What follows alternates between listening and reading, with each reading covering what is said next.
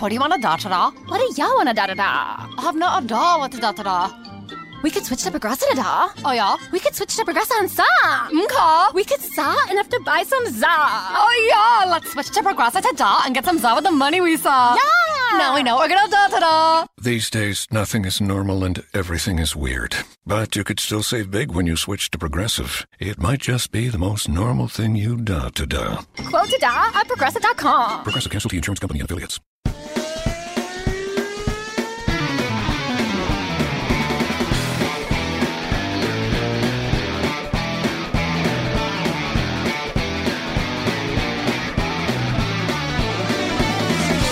Hey guys, welcome to this week's episode of the Inside Line Formula One podcast. Guys, we're back from Spa, back from the Belgian Grand Prix, and straight into the studio we've come to record for y'all. So it's been quite hectic. Well, I honestly wish we would have said that we're back from Spa, straight into the studio, and off to Monza tomorrow. But I think time has to wait for that. Viral, I, I think, I hope you remember that nothing stops us from visiting literally all the races on the calendar, except for time, goddammit. And life, except for time and life. But it was I such- thought you'd say that the podcast is your life and Formula One is your life, and you know, we ride on the spot and that is your life, but okay. Well, you know, as you guys know, we have a moving, a traveling setup so that we do podcasts from the circuits and the racetracks when we visit them. But for now, I am pleased to be in the studio. And, uh, you know, honestly, at some point, we could do a back to back race weekend next year as well. Because there's going to be seven back to back racing Grand Prix weekends in the 2020 Formula One calendar. You know, Formula One is going to try and squeeze, or actually, they are squeezing 22 races between March and November. But before we begin, we'd like to pay our re- respects to Antoine Hubert, who we, of course, know lost his life in a freak Formula 2 crash. You know, it was one of those dark days of motorsport back in our lives again.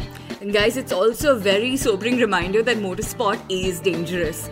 I think a lot of us forget that. And these drivers are literally risking their lives every time they go out there, they go racing for our entertainment and all of that. So let's Well, remember. Yes, rest in peace, and you will be dearly missed. So, in this week's episode of the Inside Line Formula One podcast, we're going to talk about why the Italian Grand Prix is going to be a cracker. And this is not just because of Ferrari versus Mercedes battle, if I can, you know, sort of understand where this is going. Mm-hmm. But we are also going to share some of our best paddock experiences from Spa. And we wonder how soon before McLaren reunites with Mercedes. We launch a What Nico Said This Week section because Nico Rosberg's been saying a lot and a bit too many things every couple of days. Congratulations to one of our most avid listeners, Mark Wood. Congratulations on becoming a grandfather and welcoming little Felice into the world. Congratulations, Mark. Here's wishing your granddaughter good health and happiness. Guys, remember to subscribe to us on iTunes, Audio Boom, Google Podcasts, Spotify, and every other audio streaming platform that you have on your phone, your tablets, and your laptops because we are there pretty much everywhere. So remember to subscribe to our channel for your weekly dose of Formula One humor. Great. So, Kunal, let's start with the 22 race calendar. Uh, I was in uh, Sebastian Vettel's media session in Spa, and he said that he preferred the good old days, you know, 16 odd races or so. In fact, he's been talking about a shorter calendar for a long time now. Uh, Kunal, are you one of those people who'd rather have less races on the calendar? Well, you know, time wise, and so that I can live my non Formula One life, yes, I would prefer lesser races on the calendar. But of course, more races means more money, so I can be a little greedy at times. So I'll sort of figure a way to, you know, put in 22 races in my calendar. I thought you meant more money for the sport, but okay. Well, in, in fact, here's what Nico Hulkenberg said after he was asked if he would give his best to Renault despite being chucked out for 2020. Like I said, I want to score maximum and, and achieve the, the maximum we can with the team. You know, weekend for weekend, race for race. Um, we're still in this championship, and we want to finish the, the championship as high as possible. So, um, you know, drivers need to score because uh, usually you get paid in bonuses too. So the motivation is high.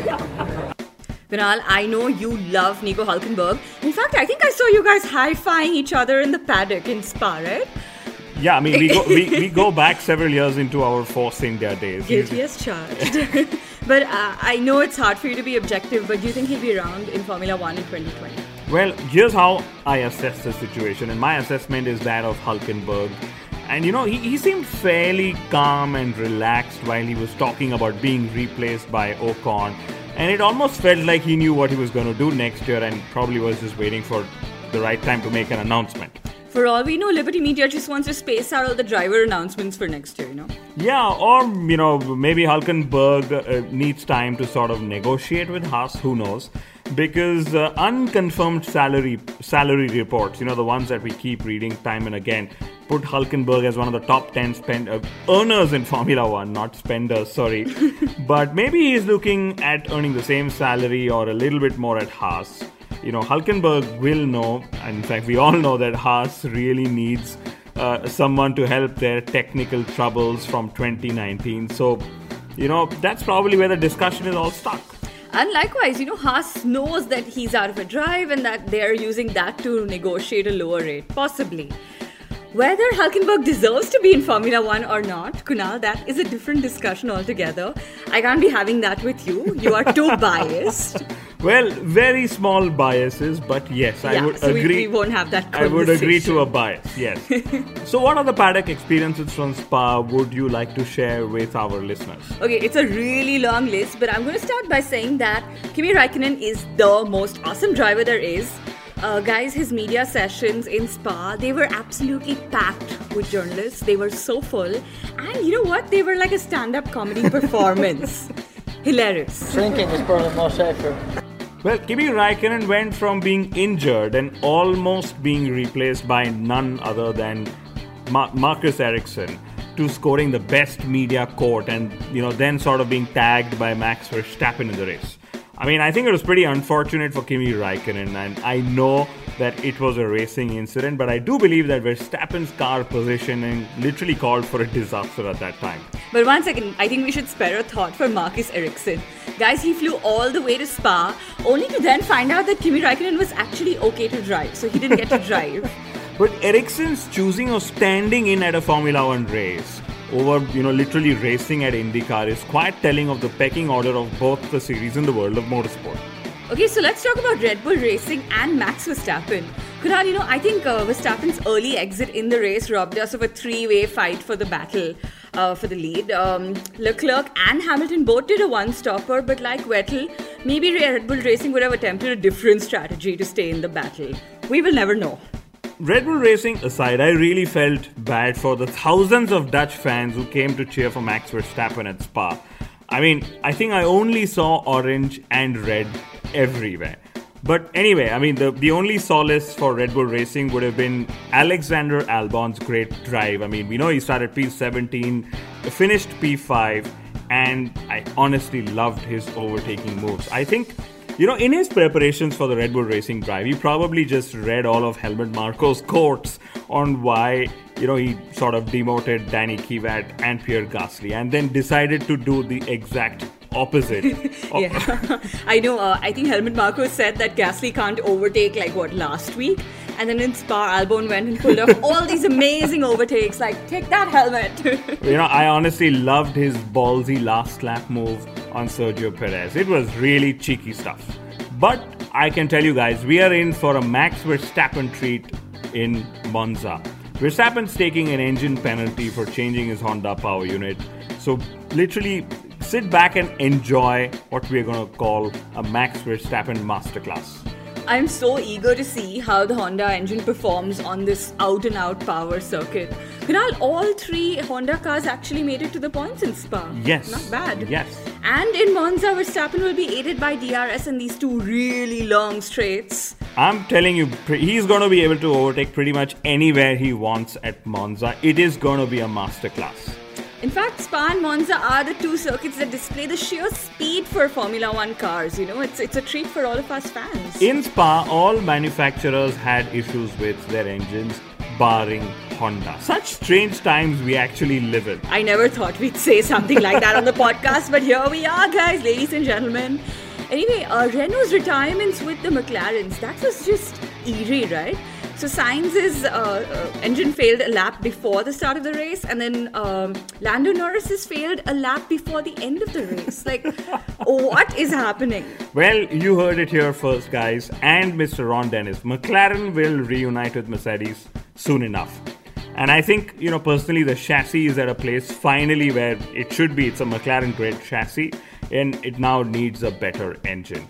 And that could mean that Renault could go from being the most supplied engine to the least supplied engine on the grid in a span of two years. How things can change. It's Formula One.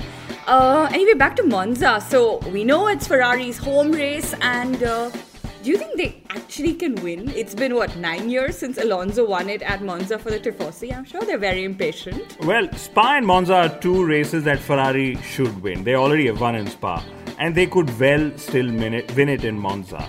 And I think it's going to be down to Mercedes' tire strategy and tire degradation versus Ferrari's engine power. That's what the battle is going to come down to. Uh, I mean, we saw Hamilton do that to Kimi Raikkonen in Monza last year, and then we almost saw a repeat of that in Spa this year with Charles Leclerc. I'm just really hoping that Max Verstappen will be a factor in the whole, you know, strategy equation for both teams this Sunday. Uh, of course, he's going to be starting at the back, but I'm sure he's going to be climbing up. So let's see how many laps before he can get into the top six. And then how much deeper, you know, from the top six that he ends up finishing. I think Ferrari's Netflix special episode is going to be shot in Italy this weekend. So let's really hope that they're not distracted by that. And then they use that as a reason to not participate the year after. yeah, know? we all know what happened in Germany with Mercedes. Yeah, I also think we're going to have a few announcements in Monza, you know. Um, in fact, Monza made an announcement just when we entered the studio, guys. The Temple of Speed is going to be on the Formula One calendar till 2024. That is amazing news. Basically, if Ferrari doesn't win this Sunday, they'll have four more years to try and win in front of the Tifosi. That's what it means. And I think Nico Hulkenberg, uh, an announcement could come up, one with Haas. I'm speculating. Yeah, I, mean, here, you know, here's how I see it. Grosjean and Hulkenberg both have been saying that they're confident of being in Formula One in 2020. So, could one of them actually end up going to Williams to replace Robert Kubica? And the other strangest thing I've seen about this silly season is the news about Esteban Ocon.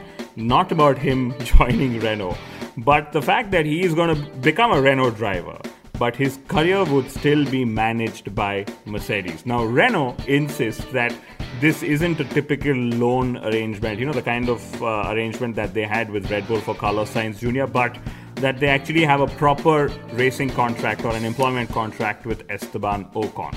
Now, I somehow get this strange feeling that if Mercedes is involved in Ocon's career while he's still a Renault driver, there could be a good chance we will soon hear something to the tune of, hey, a contract is just a piece of paper after all. I'm just feeling bad for Valtteri Bottas amid all of this. I feel bad for Cyril.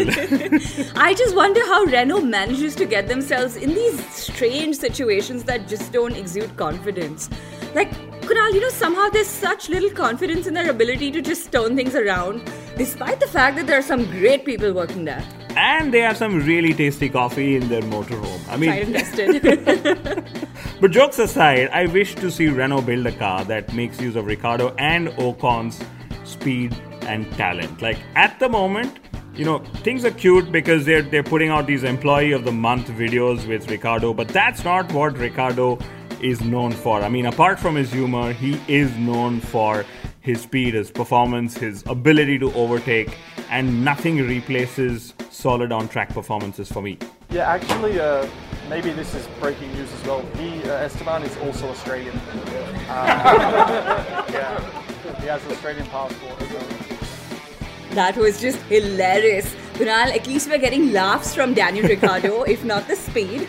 And I also think you should start an employee of the month for the Inside Line Formula One podcast so I can win it every month. Will you do such cool videos like Daniel Ricciardo? That's what anything, anything. Just want to win, Kunal. Well, you know, while Ricciardo is fighting for the Employee of the Month, Max Verstappen and Charles Leclerc have made it to the list of the most marketable athletes on planet Earth. And guess who's been kicked out? Lewis Hamilton is off that list. yeah, Lewis Hamilton is now the what? The most marketable vegan athlete. I think he should still lead that list. Limited competition, but still. And uh, Kunal, I can really understand why Max Verstappen is on that list. But Leclerc's entry is a bit surprising, right? It is. I mean, uh, early days, you know, I, I still think Verstappen's attitude and personality is probably what drives so many people towards him. But moving on, Hamilton's opened a vegan burger restaurant called Neat Burger. I'm sure you guys all heard about that. Yeah, and Kunal, I can see you looking at me with great expectation on your face, but I am not going to crack the hamburger joke again. Oops, I just did. And Kunal, we should check with him if Gerhard Berger has actually partnered with Hamilton No. for this business. You you did not. You wanted me to say it. Come on. well, I, I read a comment online that Hamilton's burgers taste like McDonald's. I don't know if that's a good thing or a bad thing. Yeah, I think he's got some serious taste development to do, but. In season taste development, that's what Hamilton's gonna call it. But can you imagine you go to a neat burger joint and then you have like Hamilton merchandise on sale and Hamilton's music being played and maybe his races being telecast and I don't You know, you know, for all I care, for me it's all about can I get a chance to drive one of Lewis Hamilton's Formula One cars at a neat burger joint? That's what I'm gonna be looking for. Yeah, I mean that would be You can have you can have the us. burger. Uh, the vegan burger, yes. Well, so along with the what Wolff said this week section, I'm actually now going to start a what Nico said this week section because Nico being our 2016 Formula One World Champion, Nico Rosberg. oh, him, right. I thought you were going to introduce him as Formula One's most famous YouTube influencer or something. So Formula One's most famous YouTube influencer, Nico Rosberg, said that Sebastian Vettel was like Rubens Barrichello in Spa. Yeah, you know, it's so strange. It's like one race where Ferrari made Vettel play wingman, and boom, there's this comment about him being Barrichello. Like, poor Barrichello always gets dragged into it. Does no one think of Rubens Barrichello? Still. Especially if you're Nico Rosberg, you're definitely th- not thinking of Rubens Barrichello. But, uh, you know, I think Nico Rosberg is pretty lucky that he quit before Ferrari and now Red Bull have started to challenge Mercedes because had he not kept pace with Lewis Hamilton, then there was there would have been a good chance that he would have become Hamilton's wingman and not Valtteri Bottas. That's a good point. Yeah. Anyway, Nico Rosberg also said that uh, Max Verstappen was back to his old and excessively aggressive ways at the start of the Belgian Grand Prix. And that was Nico Rosberg being very judgmental. Guys, it only took him, what, 200 meters that Verstappen drove from the start line to the La Source hairpin, and he's coming up with these statements. Right. So, closing notes before we hand it over to Lucien for his moments in time section. Formula One cars are going to have LED display in their wheel rims from 2021. Well, at least they will attempt something of that sort, is what they're saying. Yeah, and I like the thought behind that, you know, to give fans more information about their driver, the position, pit stops, etc. Thoughtful. Yeah, I mean, guys, you should know that such an idea of an on car display was actually put forward by Anthony Hamilton, Lewis Hamilton's father. And I also remember that, you know, there was something called as the info wing or the information wing that was tested uh, on Force India back in the back in 2014 or I don't know, some year that it was. I also don't know what happened to that solution, but I think it's a good, you know, step forward to try and give fans as much information about drivers as possible. I also think once this uh, wheel hub LED lights things comes up, McLaren and Racing Point are going to be in a huge rush to find a sponsor logo that'll flash there. This is what I remember happened with the Halo because McLaren went and got a one or two race sponsor, and then Racing Point just went and got like a season long sponsor purely for the Halo. But that means that this could be like a shootout between Zak Brown and Steve Kerno, my former colleague at Force India. And uh, the other aspect of 2020 that I can't really, you know, wait for uh, is Formula One testing new formats during certain Grand Prix weekends. Of course, a lot has not been said about this yet, but I already hear that a new qualifying format might be attempted. Kunal, frankly, I don't think the current three-part qualifying uh, format is the root of our problem, or you know, the problem at all. And we all know what happened when they tried to change it a few years ago. You know, the notorious elimination-based qualifying system in what 2016? That was a disaster. Yes, it was. And, you know, this isn't anything new, another addition, but I'm not sure how many of you actually noticed the use of a black and white flag being waved at Spa. And if, I, if my memory is right, it was for Kevin Magnussen. Well, this flag is basically Formula One's yellow flag. And Kunal, it's not any surprise that the first driver to be black white flagged in a Formula One race after many, many years was Kevin Magnussen. I could have guessed. I mean, it's a yellow card equivalent from the world of football. I mean, I hope you guys know what the sport of football is because I know very little about it. Okay, so the Temple of Speed, the Ferrari's home race, Parabolica, Lesmos, all of that is coming up in a few days' time. But before that, here's over to Lucian for his moments in time from the Italian Grand Prix. Welcome to Moments in Time on the Inside Line with Lucian Byfield. Today we shall look back on the history of the Italian Grand Prix. Look up the amazing crash in 1981 for John Watson, testing out the strength of the new carbon fibre chassis, proving John Barnard's genius at the time. Christian Fittipaldi was to have a crash so unique in 93 that it almost looks like a cartoon. He would flip his car across the finish line after colliding with teammate Martini and land perfectly straight, continuing along a white line in perfect order, as if on a Scalextric track. Derek Warwick would test out his dodgy 1990 Lotus by slamming it into the guardrail coming onto the main straight, sliding upside down, and with his helmet scraping on the ground. Now he would take the restart, clearly more brawn than brains. Monza has a very tainted history too regarding fatalities for both drivers and spectators. A marshal would be killed in 2000 when a massive collision saw multiple cars crash out of the race. Sadly, Ronnie Peterson was to lose his life after a massive shunt in 78. Posthumous world champion in 1970, Jochen Rindt, was also to lose his life here in qualifying, yet had such a points haul that he still won the title even though the season was not over. The list goes on with the death of Wolfgang von Trips in 1961, also killing 14 spectators. There were final career wins for John Surtees in 1967, driving for Honda, Heinz Harald Frentzen driving for Jordan in 99, and that was the race when Mika Hakkinen spun out of an easy lead and was later seen crying under the trees. And let us not forget Rubens Barrichello winning for the last time in 2009, driving for Brawn in 1971, we saw the closest finish in Formula One history, with Peter Gethin beating Ronnie Peterson, with the top five covered by 0.61 of a second. In 2001, Juan Pablo Montoya would win for the first time in Formula One for the Williams BMW team. Jackie Stewart would get his first career win in 1965. Sebastian Vettel would also get his first career win and at the time become the youngest winner in Formula One history Michael Schumacher would win at Monza in his first year with Ferrari after hitting a tyre bundle at the chicane, the same bundle that would take out championship leader Hill and others like Irvine and Villeneuve. Damon would have won the title that day had he kept his lead and won. In 1993, we saw Prost nearly win for the 52nd time, but with a few laps to go, his engine blew up, costing the Professor the chance of a truly dominant and deserved final GP career win. Well, that's it for Moments in Time on the Inside Line with Lucian Byfield. Forza Ferrari. Arrivederci a tutti.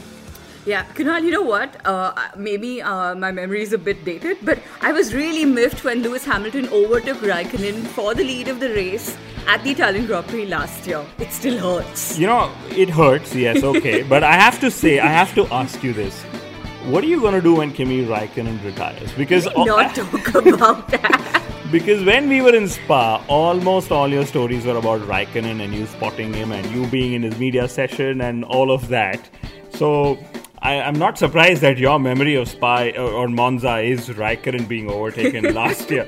But anyway, my memory of the Italian Grand Prix was back in 26 or 2006 when uh, Michael Schumacher won and then was forced to announce his retirement from Formula One. That was a really, really sad moment. I remember that. I agree with you. Anyway, I'm going to now ask you for your predictions. Kunal, I hope you're ready. Okay, the, I think the big question is can Ferrari finally win in Monza? Can they do it? Well, I think they've got the speed, the straight line speed. They are going to use you know the Spec 3 upgraded engine for Vettel and Leclerc from this uh, you know weekend as well. I really hope that their tire wear is in order because I think Ferrari will probably have to use one of their drivers as a wingman once again if they want to keep the Mercedes drivers at bay. You know what? I, I also think it's going to be a Ferrari on top, and I think it's going to be Sebastian Vettel that wins this one. And I really hope he does. You know, he needs a bit of uh, luck, I'd say. On that note, ladies and gentlemen, thank you so much for tuning in. We will see you a couple of days after Monza Have fun. Adios. Adios.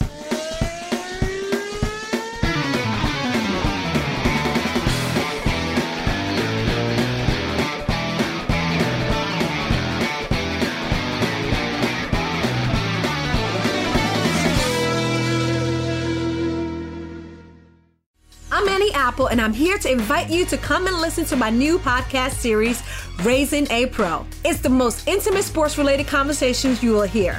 Each week, we explore the journeys of some of your favorite NFL players through the eyes of those that know them best. From Joe Burrow, DeAndre Hopkins, Myles Garrett, Ezekiel Elliott, Nick and Joey Bosa, just to name a few. With exclusive insights and information, we leave no stone unturned. Subscribe now to Raising a Pro on your favorite podcast app.